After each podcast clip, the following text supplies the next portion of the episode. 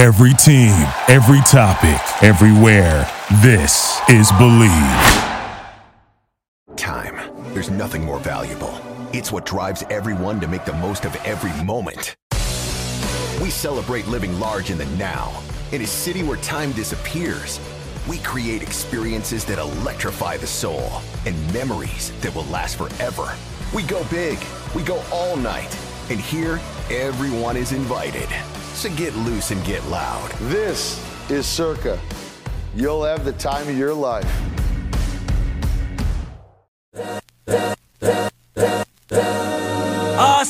This is the Arash Markazi Show on the Mightier 1090 ESPN Radio. Hey, it's the Sporting Tribune today, a football edition. A football is back edition, I should say. Adrian Hernandez for those joining us on the radio. Hello, the Bet Las Vegas, the Hawaii Sports Radio Network, the Mighty 1090 ESPN Radio in Southern California. And for the second time ever, we're pleased to be back on Believe TV, Fubo TV, and wherever you get the Believe Sports Network. And look, last week, we got to thank all of our viewers, all of our listeners that tuned in. It was great to kick this off, but here's the thing. We had to start off with a bang. That's why we had Shaquille O'Neal and Tom Glavine. But when it comes to the Sporting Tribune, we have a staff of amazing writers, beat reporters covering teams throughout the West Coast. So I'd like to introduce a new segment from now on, you can expect on every episode around the Tribune as we go around the West Coast, checking in with our correspondents with the latest games and the latest stories that they're breaking. And like I said, this episode's a football edition.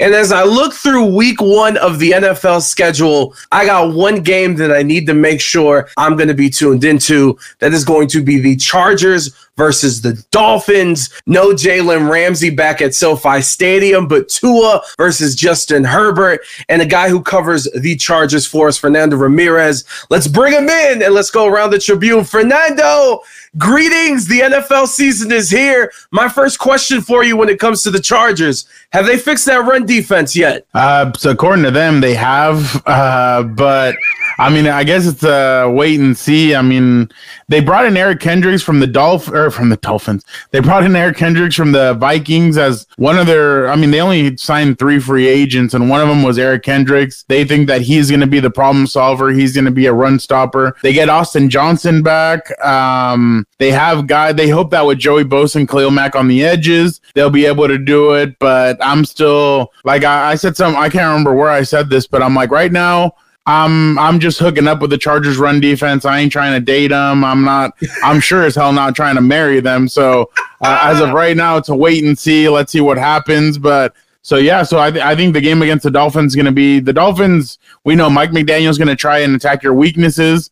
One of their weaknesses is running the football, so uh, or run defense.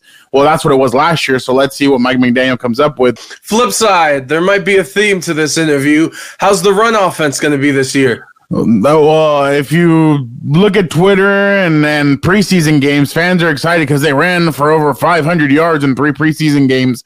But I'm like, whoa, whoa, whoa! There's no Austin Ekeler. There's no offensive line. Let's see what this really looks like. But I don't think Austin Ekeler. Austin Ekeler is going to get his touches. He's going to get his. He's going to get his. It's Joshua Kelley and Isaiah Spiller. Can you be the backups that he needs you to be? Um, by the by the time December rolls around, Austin Ekeler is kind of like if he was a gas tank, he'd be on one fourth, um, hit, almost hitting that E. So you need him, fre- you need him fresh, ready to go in, in the crucial part of the season, and and he's not. So uh, because he's he's exuberant or he's put out so much energy during the season. So this is going to fall on on Joshua Kelley and Isaiah Spiller if they if those guys can consistently run the football and get it done, uh, then they'll be they'll be a lot better. But again, I have to wait and see. I'm I'm I'm hooking up still. I ain't dating. I ain't marrying. So uh, and Fernando, look, I'm very excited about this Chargers team. Kellen Moore to me might be a cheat code for this offense and for this team. For you to close this out, what is a good season for the Chargers look like in 2023? Well, with Brandon Staley, they've uh, they've really uh, made strides. I know people are angry about he didn't make the playoffs that year against the Raiders. His first season, they were nine and eight. They should have made the playoffs. Um, last year, they make the playoffs. They lose. The, they blow that lead against Jacksonville. Um, this year, I think they have to make it to the divisional. Uh, well, get back into the playoffs, even though the AFC is loaded.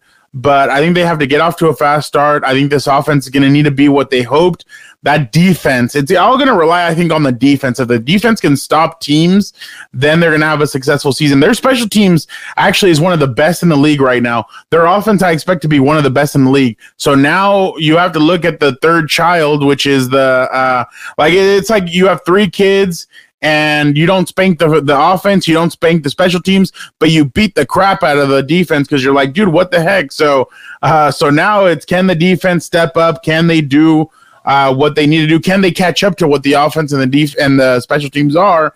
And that's remains to be seen. So if the Chargers can, if their defense can be do well and they can make it at least to the divisional round of the playoffs, I think uh, they're in for a big year. But I keep on hearing Justin's name thrown out there for MVP, and if this offense is what many expect, and even I expect it to be, I, I don't think I don't believe that's far fetched. I think uh, Justin should be in uh, in uh, MVP discussions if uh, if I because I think he's gonna have a bounce back year. Yesterday, the twenty or the yesterday last year, twenty five touchdowns, the bruised ribs, the shoulder. I mean, that all played in, in effect. So I, I, think he's healthy, and I think he uh, he gets back in there this year and and he puts up big numbers. Yo, so I know we're doing the first ever around the Tribune, but sometimes when we record, we have breaking news that happens. Like just hit my timeline. A Delta flight had to turn around to be cleaned after a medical issue that apparently involved a passenger who had diarrhea. We will get to that later, but around the Tribune needs to continue with another football team in LA, this time collegiately, the USC Trojans. Uh, joining us now, Joshua Fisher. Josh, leading up to this week, Caleb Williams, a lot of press, a lot of hype. It's not new to him. GQ did a big cover story on him, and his dad made some interesting comments that he might stay until next year if he doesn't like how the draft order is going to be. What do you make of it? A return for Caleb Williams in 24? Um, well, first and foremost, you brought up the infamous now flight, the Delta flight going to Europe. I do want to come clean. It wasn't me this time, but I have been in a situation like that. Maybe when I come back next time, I could tell you the full story. But it, freshman year of college, it wasn't a pretty flight on Southwest. I, I, I will say that. Uh, Caleb, from from from you know from crap to from trash to treasure. Caleb Williams in the two games I've seen him has absolutely dazzled. We know what he's capable of, but his ability to spread the wealth on the on the dance floor is really unbelievable. Everyone's getting touches four different touchdowns to four different receivers in game one, four different receivers and five out of five touchdowns in game two. He's a real pros pro. It's not even just the highlights. His ability to spread the ball all across the field, hit every throw he needs to. This guy would have been the first quarterback taken in last year's draft. There's no doubt in my mind. We're looking at a prospect like Trevor Lawrence, like Andrew Luck, like Peyton Manning. Now, on the comments of his father, this is also not the first time we've seen a father intervene in the NFL draft we saw Archie Manning intervene with Eli Manning when he did not want to go to the Chargers, right? So he forced his way out of San Diego at the time, now out of course Los Angeles, to New York in the Philip Rivers Shawne Merriman deal. I think it's a situation where we're at the peak of the player empowerment era, not only the player empowerment era in the pros, but the player empowerment era in college. So these guys are getting how much money is he making this year? It's not like he's starved for cash. If he wants to come back to USC and even up his pay even more, like hypothetically, if he wins the Heisman and becomes the first player to go back to back in the Heisman since Archie Griffin, what if he wants to go for a three-peat? What if USC falls short? They get to the playoffs, but they don't win the national championship. It'll only get better in their first year in the Big Ten with higher competition, higher ratings, higher viewing numbers. And who wants to go play for the Arizona Cardinals? You really get you don't get that many chances you know what I'm saying? And we've seen so many guys' careers ruined by being drafted in the wrong spots. You know, like it had Sam Darnold form. Let's go down the just go down the USC line. Had Sam Darnold been drafted to a better team than the New York Jets and Adam Gase, would he still be a starting quarterback in the NFL? We saw we've seen the flashes.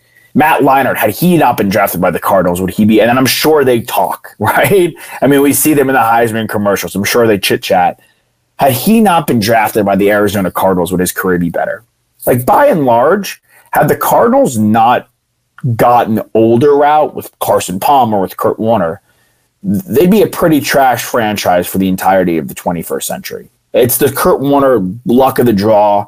It's the Carson Palmer bringing him in off the coattails of Kurt Warner um, and riding that kind of era out into the sunset. But the Kyler Murray experiment looked like it was going strong. That's faltered. And, and Cliff Kingsbury was a disaster. Should never have been the coach. And this is all under the assumption the Cardinals are going to be the worst team. I'd be thoroughly shocked if they did not have the first pick in the draft next year.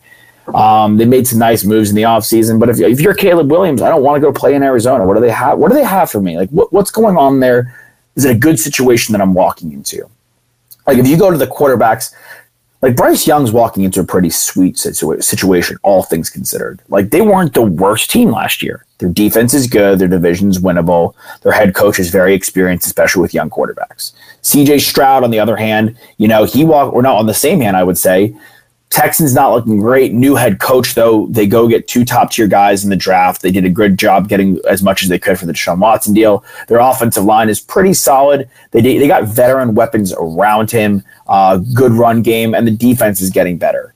You know, you don't want to go to a situation where things are bad, or like Carl Williams said, it, it, it's kind of a lose lose at times because you're going to the worst team. Like he know he, we know his son is going to be the first overall pick like, there's no way it's going to be Drake Maye. There's no way it's going to be any of the unbelievable Sanders, Penix, you know, Bo Nix. They were all great in their first go around. Jackson Dart was impressive for Ole Miss. You know, I'm, i grew up, you know, I'm a Longhorn fan as well. Quinn Ewers was uh, outside the long ball was really solid.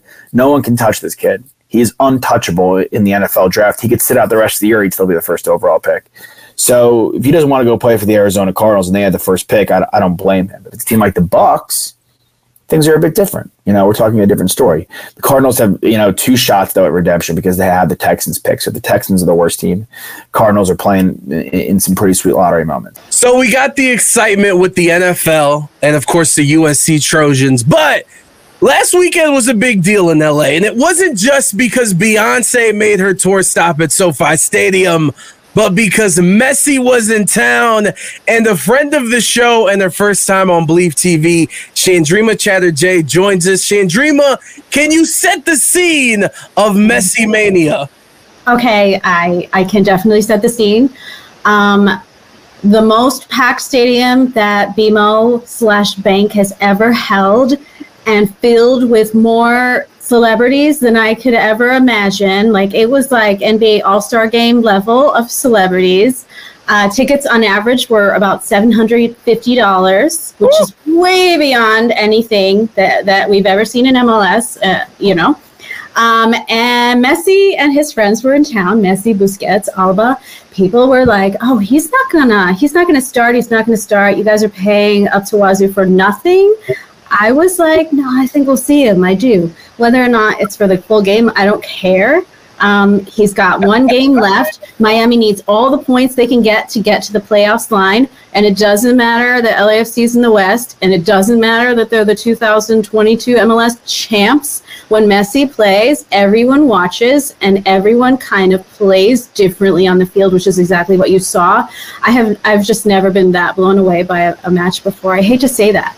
Um, it wasn't like the best quality soccer I've ever seen, but it was the most incredible atmosphere. I, am just so happy to, no, to tell I, you that it happened and all I, eyes were there. I can see, I can see the smile for those watching right now, and I love it. And that electricity is what everyone should be living for. I do have a question, real quick, when it comes to Messi and joining the MLS. Like, I still think he's averaging a goal per game. Uh, for those critics of soccer, people know that that's not usually the type of thing, and there's been critiques about the level of play and like this seems like he's in a video game mode, playing easy against all of his opponents. And also that Miami, despite winning cups and winning all these things, are still, you know, last in the standings or near the bottom. Like, what do you make to those critics that make those comments? Okay. So, first of all, I, th- I believe they're only seven points from the playoffs line. Uh, and I, I do think that the next match, the only match that Miami has to play without Messi and actually a dozen of his teammates in Miami uh, for international duty, is a relatively simple one. It's at home. And I think they'll manage to get at least a point, hopefully a win. They don't need they don't need too much, but they do need to win everything else to make it. I think they can do it. Look, he's getting an assist or a goal or some sort of like creative play that in the midfield that causes confusion and chaos and it's enough for Miami to be able to score and that's what matters in the end. No, I I don't I think the critics have mostly shut up actually. I really hope they have. Um, I think he's he's Messi has is is slowly beginning to experience that MLS is a little bit different than Leagues Cup or or Open Cup play. Uh, it's the quality, the caliber is is is higher level, and I think he is experiencing that. He will get tired. He is human, so we'll see him slow down, but he doesn't need to play a full match every time. I, I think we have less, it's too late. we have less than ten seconds. I need you to confirm something. Those Yes. pink Messi jerseys for Miami, they're sexy, mm-hmm. right? They're the best. The black ones are better. I think the black ones are better. All right, so we talked about the excitement with the Chargers, talked about the excitement with the Trojans. We talked about the excitement of Messi Mania invading LA. And then there's the Angels, which is where I bring in Brandon Deutsch. Not as much excitement. Brandon, what do you make of just everything that's happened to the Angels the past two weeks? Uh, I just think it's a micro. It's hard to answer. It's a microcosm of everything that's happened over the past eight years. I mean, this is going to be the ninth straight year finishing well under 500, uh, despite trying to contend in every single one of those years. It's not like a rebuild was ever happening. Um, and they're in the worst position of any team in baseball. I think everybody can agree in that they're going to lose their superstar Shohei Ohtani more likely than not. Um, you know, they're paying Mike Trout, Anthony Rendon, you know, who had the comment. I don't know if you read. Uh, no, Oh, we'll get to him. We'll get to he him. said, I mean, even though he, he he doesn't even speak Spanish, he just speaks English. From what I know, I mean, I don't. Maybe he speaks Spanish, but he's always jawing with reporters and not answering questions, and you know, thinking he's eh, not not facing the music. That's a whole different conversation. But realistically, Adrian, they're in the worst uh, spot of any team in the MLB. At least the Royals are rebuilding. At least you know there's teams. The A's they're moving to Vegas at some point. You know they'll have money that they'll spend there. I think they're in the worst position in baseball. And then I'll let you pick. Do you want to talk about Rendon? Do you want to talk about Ot- Ohtani's We- yeah, I think it's, agent? I think it's it's important for people to understand the Rendon situation, and you know, I've been in the in, the clubhouse, and and you know, uh, it's usually Sam Blum that goes up to him and asks him for an update on his injury because ever since hurting his shin in July fourth, on July fourth, I believe he injured his shin. There was blood clots in there. Like it- it's been a, a reoccurring issue. He hasn't even resumed baseball activities for all I know. So Sam usually from the Athletic goes up there and talks to him, and you know we write it down. All the other reporters what he asks.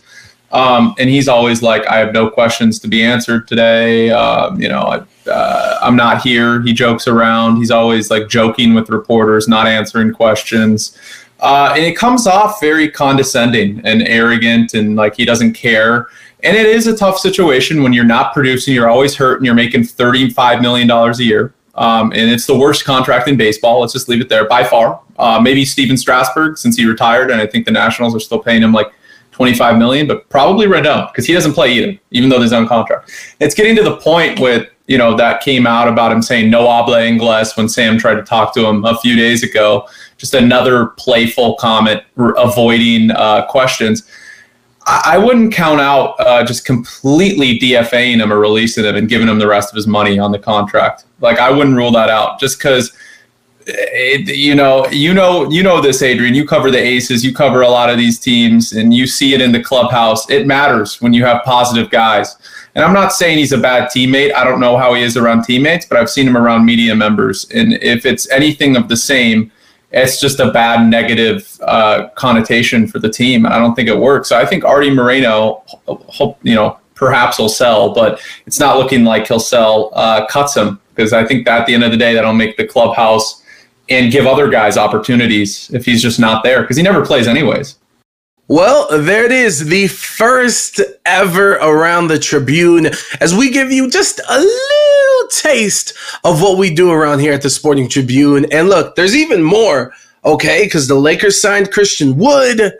Apparently, some of the Lakers faithful think that's now going to make a finals push.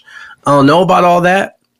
If you haven't noticed, I'm not here with the West Coast bias or Lakers agenda. You're not going to hear it from here on this show, although you did hear Brandon Deutsch a little bit ago, and uh, he's a huge Austin Reaves fan. But I digress. So, Lakers signed Christian Wood.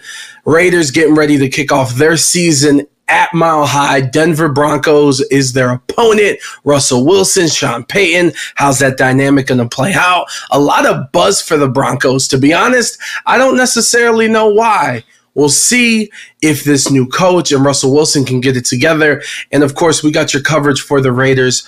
What I'm trying to say is not only should you continue watching the show, but you should go check out the Sporting Tribune. That is thesportingtribune.com, our YouTube, and on all social media handles at the Sporting Trib. Again, much love to Chandrima Chatterjee, Brandon Deutsch, Josh Fisher, Fernando Ramirez. Just a little taste of what we do around here. But before we get back, I need to let you know what's coming up. We got Andreas Hale from the Sporting News, one of the best in the business, covers combat sports from professional wrestling to boxing to MMA. He's going to be joining us because, look, I told you guys this show is very eclectic. We don't just focus on the biggest sports in the world. We try to focus on all of them. And that includes professional wrestling because I got a soft spot in my heart. And last week, when everyone was paying attention to the ridiculousness of Colorado beating TSU and Deion Sanders being the real deal, one of the biggest wrestling stars in the world got fired. Andreas Hale's next. We're talking CM Punk.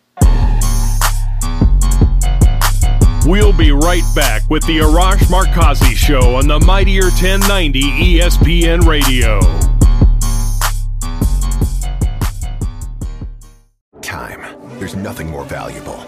It's what drives everyone to make the most of every moment. We celebrate living large in the now.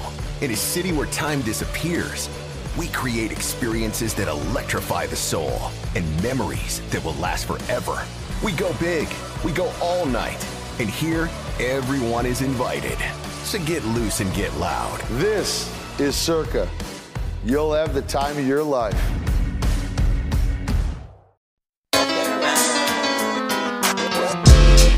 This is the Arash Markazi Show on the Mightier 1090 ESPN Radio. Still clown with the underground when we come around. Hey, welcome back to the Sporting Tribune today, episode two on Believe TV and Fubo TV. And here's the thing. We told you on the premiere episode that this show has an eclectic taste. Like we could take it anywhere and not just within baseball and football and basketball. And this is going to be one of the examples because one of the best writers in sports, period, let alone combat sports, is about to join us. Andreas Hale, senior writer, host of Fighting Words for Sporting News, co-host of the Corner podcast. You can catch him on Sirius, Sirius XM, Fight Nation, and a lot more places that I'm not even mentioning. Let's bring him to the stage. Andreas, how are you, my friend? I'm doing all right, man. How's it going? Man, I'm doing good, and let's let's get straight to it. Although this is weird because I'm going off the cuff because when I want to talk what I want to talk about, like I don't even know if there's exact questions because it's been so much chaos. Because last weekend, as the world, as the country, I should say, was excited that football was back, college football's here, and Deion Sanders is taking everyone by storm, and Colorado's upsetting everybody. My timeline was that upset and then CM Punk. I just where do we begin? What do you make of all of this with CM Punk being fired or terminated, whatever word you want to put in, and no longer a part of All Elite Wrestling? I mean, uh, to be honest, I, I, mean, everybody's had something to say about this. He's been listed as a troublemaker. I see people saying he needs therapy. I don't necessarily see it like that. I think it was a clash of cultures. CM Punk comes from a different era of pro wrestling. Obviously, he was an indie wrestler before a lot of indie wrestlers were around, working with Ring of Honor. He's a little older than the young wrestlers, and he's a little bit younger than the OGs of pro wrestling. So he falls into this weird space where he's outspoken about how the how he thinks the business should be based on his experiences and it didn't mesh well with what was going on at All Elite Wrestling. So ultimately, we had some physical altercations that were reported. Obviously, the issue with Jack Perry being upset that he couldn't use real glass. It sounds kind of ridiculous that somebody's telling you, don't kill yourself using real glass, use fake glass, and that turns into a fight. But it's a clash of cultures and styles that I feel brought the termination of CM Punk. Is it bad for All Elite Wrestling? I don't know. I don't feel like CM Punk fit with what they had going on there. And now that he's gone, the company could kind of move on. Uh, he's one of the biggest draws in the business. It's unfortunate that I had to come to this, especially for the reasons that we have seen that have been reported. But alas, here we are, and the show must go on, and CM Punk is no longer part of All Elite Wrestling. It's kind of crazy. No, man, it's still nuts because we're what are we at this point? Less than ten days removed from when this airs to the actual firing, and I I still can't believe it. And by the way, uh, for those that don't know, they fired him on Saturday. The next day on Sunday night, not only a pay per view for all elite wrestling in the hometown of CM Punk, Chicago, Illinois, kind of the home base of all elite wrestling. To be honest, Chicago for multiple reasons. One of those being CM Punk. So like all of this is just it's mind blowing, and even with you saying like he is in that weird gap of he's not fully with the young kids and he ain't with the OGs. Because I specifically remember there was a 2K promo video they did with Stone Cold Steve Austin, Jim Ross, and CM Punk, and Stone Cold kind of making fun of CM Punk being the video game era of wrestlers, and he doesn't really fall into that, and it's it's just in the middle. And being days removed from all of this kind of seems like a crazy question, but I'm to ask it was it worth it for All Elite Wrestling to make this move and sign CM Punk with what we now know is his run in AEW? Absolutely. Uh, I think it brought a lot of attention to the company. Uh, l- listen, while he was there, it was great what we saw on screen. Granted, unfortunately, the way the business is run today, especially with dirt sheets and social media, nothing is kept has a lid kept on it. So everything gets out there. Physical altercations backstage is nothing new in any sport that you can imagine. In locker rooms, in, in football, in pro wrestling, people have been slapped around and beat up for years. It happens.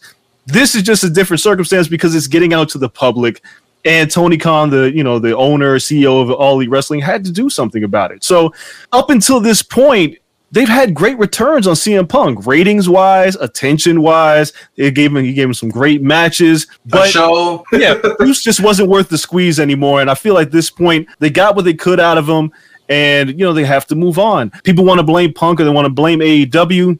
I don't know who to blame. I think AEW is going to be just fine. A lot of people say this is going to be a sinking ship. I don't see that. I think CM Punk, he got what he wanted. Uh, maybe he doesn't want to wrestle anymore. I don't see this might be it for him. Uh, and maybe he needed to see this to make sure that he didn't want to do this anymore. But I, I don't think there's any real losers in this aside from the fans. But even the fans were fed up with the backstage nonsense. So I'm glad it's over. I think a lot of fans are glad it's over, and we just got to move on.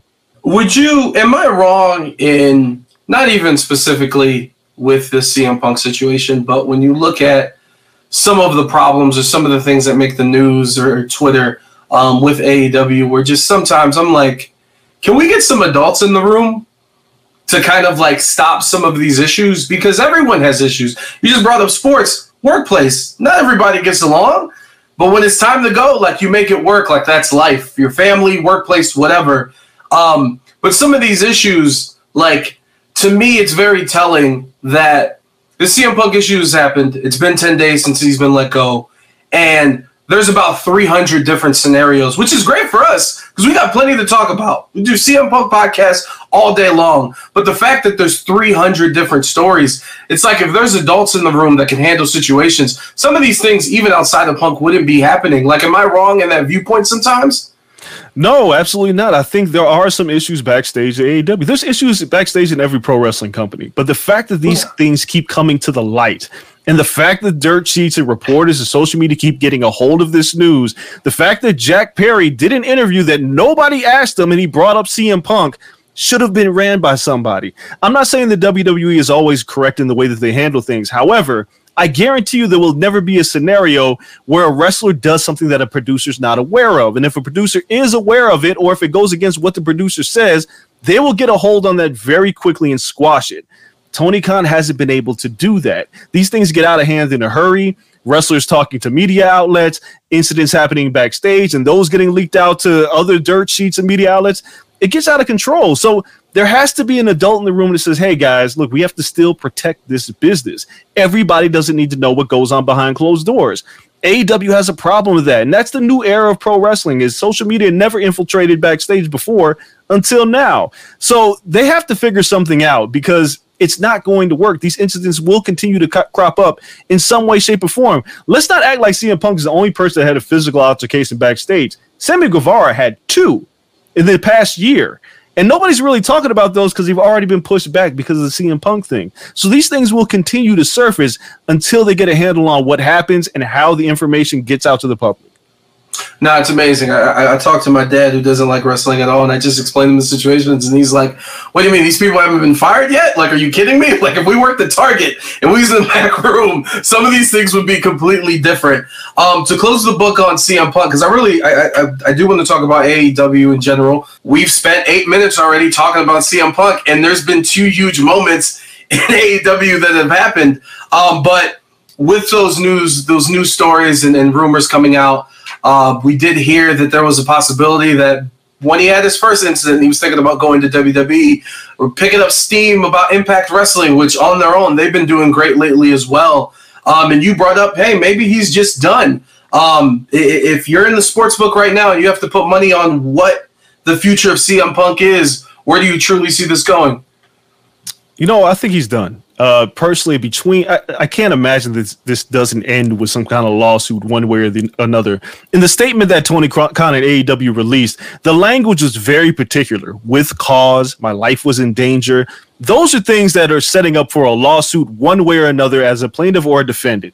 So I can't imagine a scenario where Punk is not suing AEW, AEW suing Punk. So if that's the case, there's probably a non compete there's probably going to be a scenario where this is caught up in litigation at some point. And again, for Punk, is the juice worth the squeeze to go to another wrestling company? I feel like it took a decade to get him back into the business. And I think he just realized why he got out. I, I, hear the impact talk. If he really wants to wrestle, I could see him doing it again in the future, but he's 44 years old. I don't yeah. I genuinely don't see him coming back to another locker room or another locker room necessarily wanting to have him, given what's transpired at AEW and WWE. I've heard people say he could come back to WWE. I don't see it. He's a man that stands on principle. He's got more than enough money. He's very frugal with his money. It's not like he's going to do it for the money. Uh, WWE would be silly not to make a play for him just to see what happens.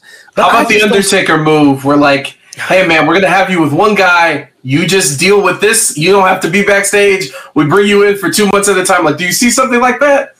I, I don't. I don't. I just I feel like the taste in CM Punk's mouth was left so disgusting by what happened with WWE before. I don't necessarily see that happening because you're gonna have to pay him a large amount of money, and it's probably gonna disrupt the WWE locker room as well. Because once you have that mm. talent there, people are gonna want to talk to him. People are gonna want to find out what happened. And there's a lot of talent still at WWE that remember when CM Punk left, and they're not interested in seeing him again it's not outside the complete realm of possibility that he could come back at some point. But if you ask me right now, my odds are that he is not coming back to pro wrestling and that he's done with this business. And look, I'm gonna be very honest with you. I got one more CM Punk question as we were talking. Uh, CM Punk is one of the main reasons like I got into wrestling to the point that I did because I was out. I got drawn in a little bit. Punk came in and I was hooked for life. And I'm wearing this Cleveland hat because I'm born and raised born and raised in Cleveland, and we're used to sports disappointments when you talk about CM Punk returning to AEW, when you realize that damn, we could have got more moments with CM Punk and MJF, they might have been working towards that with the belt and the Real World Championship. The fact that we didn't truly get a Daniel or Bryan Danielson versus CM Punk on a big stage with the time that we never really got. We got a taste of it in WWE, but we never got that. Or Omega, or all basically all the feuds that we wanted to see him legally we couldn't have so in the history books, in terms of disappointments of things that really didn't come to fruition, like where does this rank? This this is this has to rank up there, right? It's pretty significant because again, CM Punk when he came to AEW was huge, huge news that it sent ripples through the wrestling world and proved that AEW was a ma- major player. And we just salivated over the possibility of all the talent he could work with. And if you listen to Punk in his interviews, he always talked about the young talent he wanted to work with and elevate it's unfortunate that we don't don't get to see these things, and it's amazing that all this happened in about a year's time. But it's pro wrestling. We don't always get what we want. You know, we didn't get the Hogan Ric Flair match at WrestleMania like we wanted, and maybe we're better off because we didn't get it because you know business said it didn't do that great. But who cares? It's unfortunate because you're always going to be left with a what if. And CM Punk is one of the most interesting and polarizing talents that we've ever seen in this business. We'd love to see it let it all play out, but it didn't happen that way. It's unfortunate. It's one of the bigger disappointments. Not the biggest, but it's it's pretty up there.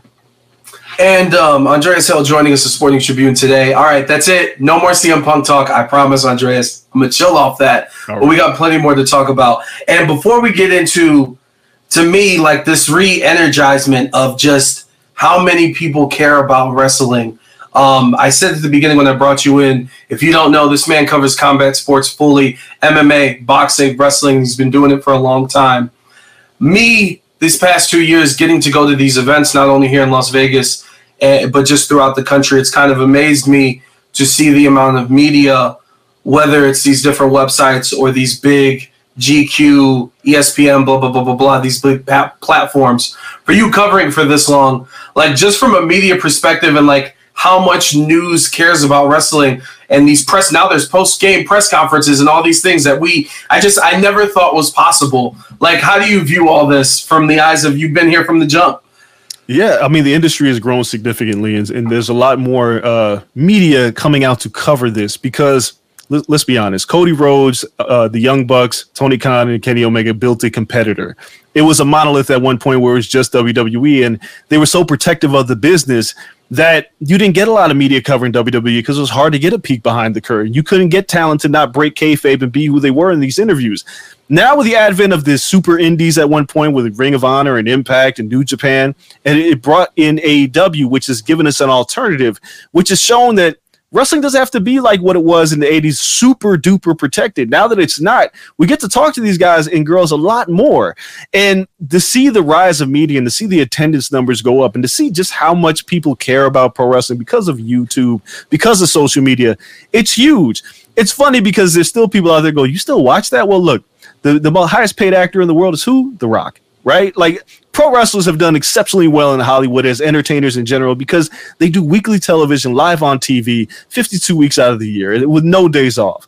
And it's one of the most entertaining and captivating followings that you'll ever see in sports period because they don't get a season finale there is no uh, off season in pro wrestling it happens all the time so it's always something worth covering and now that there's actual competition or an alternative depending on how you look at it there's more people that want to get interested and get involved in pro wrestling so i love seeing the growth i love seeing the diversity as well between women that cover pro wrestling and different minority groups that cover pro wrestling and see them represented on TV. It's huge. It's huge. And I love it. So for me, everything's always been pro wrestling. I've been a pro wrestling fan since I was three years old, and it'll never stop. So to see this many, this many people coming out to talk to these wrestlers and cover this this sport, if you want to use the quotes, it's great. It's great, and I hope it continues to grow. I could also make the argument that wrestling podcasts kind of helped podcasts as being one of the premier genres when it was first coming in, but we don't got time for that. Um, and now flipping from even just the media um, that's covering it um, I've talked about it at length. If you didn't know, two weeks ago, Wembley Stadium, AEW went out there, over 80,000 people. Meanwhile, WWE put the WrestleMania tickets this year, Lincoln Financial Field, where the Eagles play in Philadelphia, they sold over 90,000 tickets. Every show, record breaking crowds. The celebrity involvement, not only the fact that wrestlers have become top celebrities, The Rock, John Cena, Batista running Hollywood, um, but now the people that are coming in like the Bad Bunny, who at the time when he was doing his thing earlier this year was arguably the biggest artist in the world coming off of headlining Coachella, and Logan Paul doing this thing, and all these different sources. Um, this argument got brought up earlier this year about the Attitude Era and this era right now and how wrestling is like going crazy. How do you view that argument, and which way are you swaying?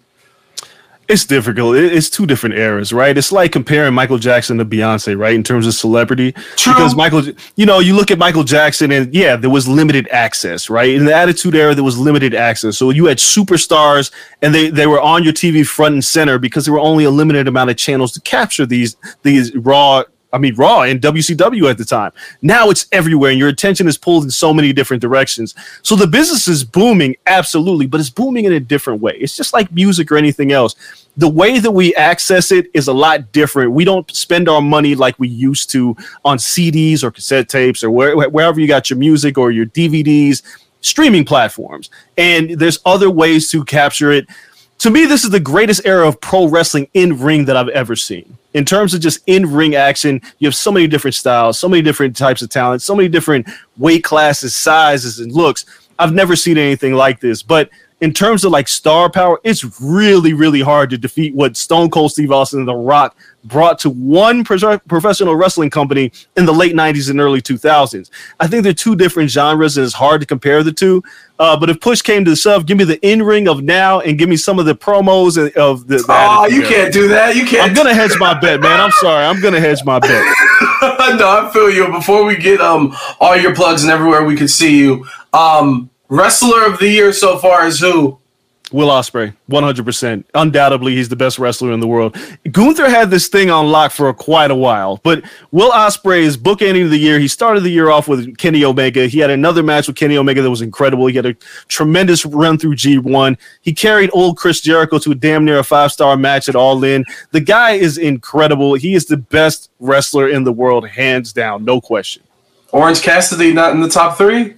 Oh, he's in the top three. He's had a banner year. I think Orange Cassidy, what he's been able to do from shedding the whole this is a gimmick to I'm a wrestler with a really cool and unique gimmick is, is it's changed the perspective of who he is. He's been tremendous. He doesn't have bad matches. His match with Jon Moxley at All Out was incredible. I mean, look, he carried that international title like it was nobody's business. It's one of the best protected titles in the industry.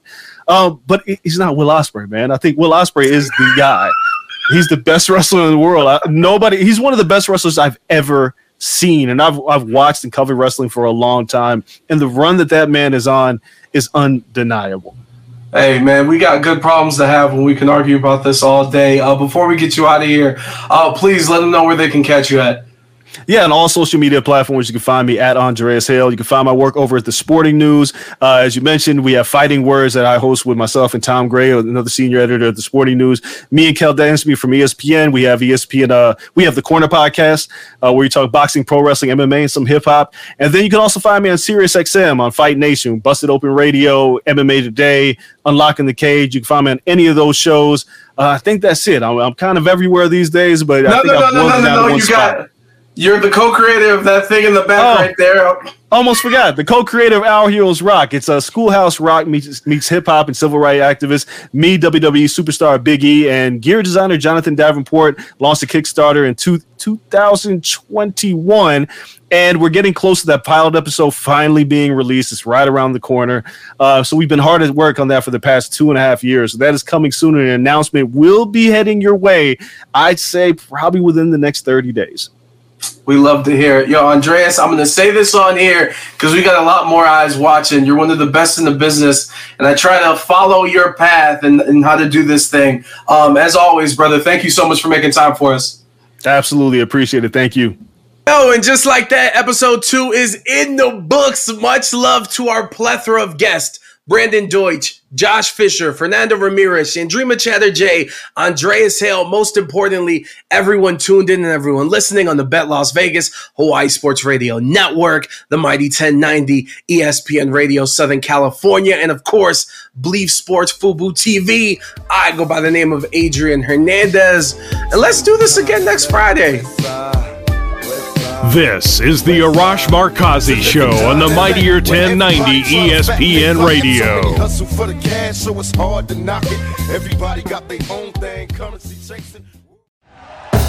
Thank you for listening to Bleav. You can show support to your host by subscribing to the show and giving us a five star rating on your preferred platform. Check us out at Bleav.com and search for B L E A V on YouTube.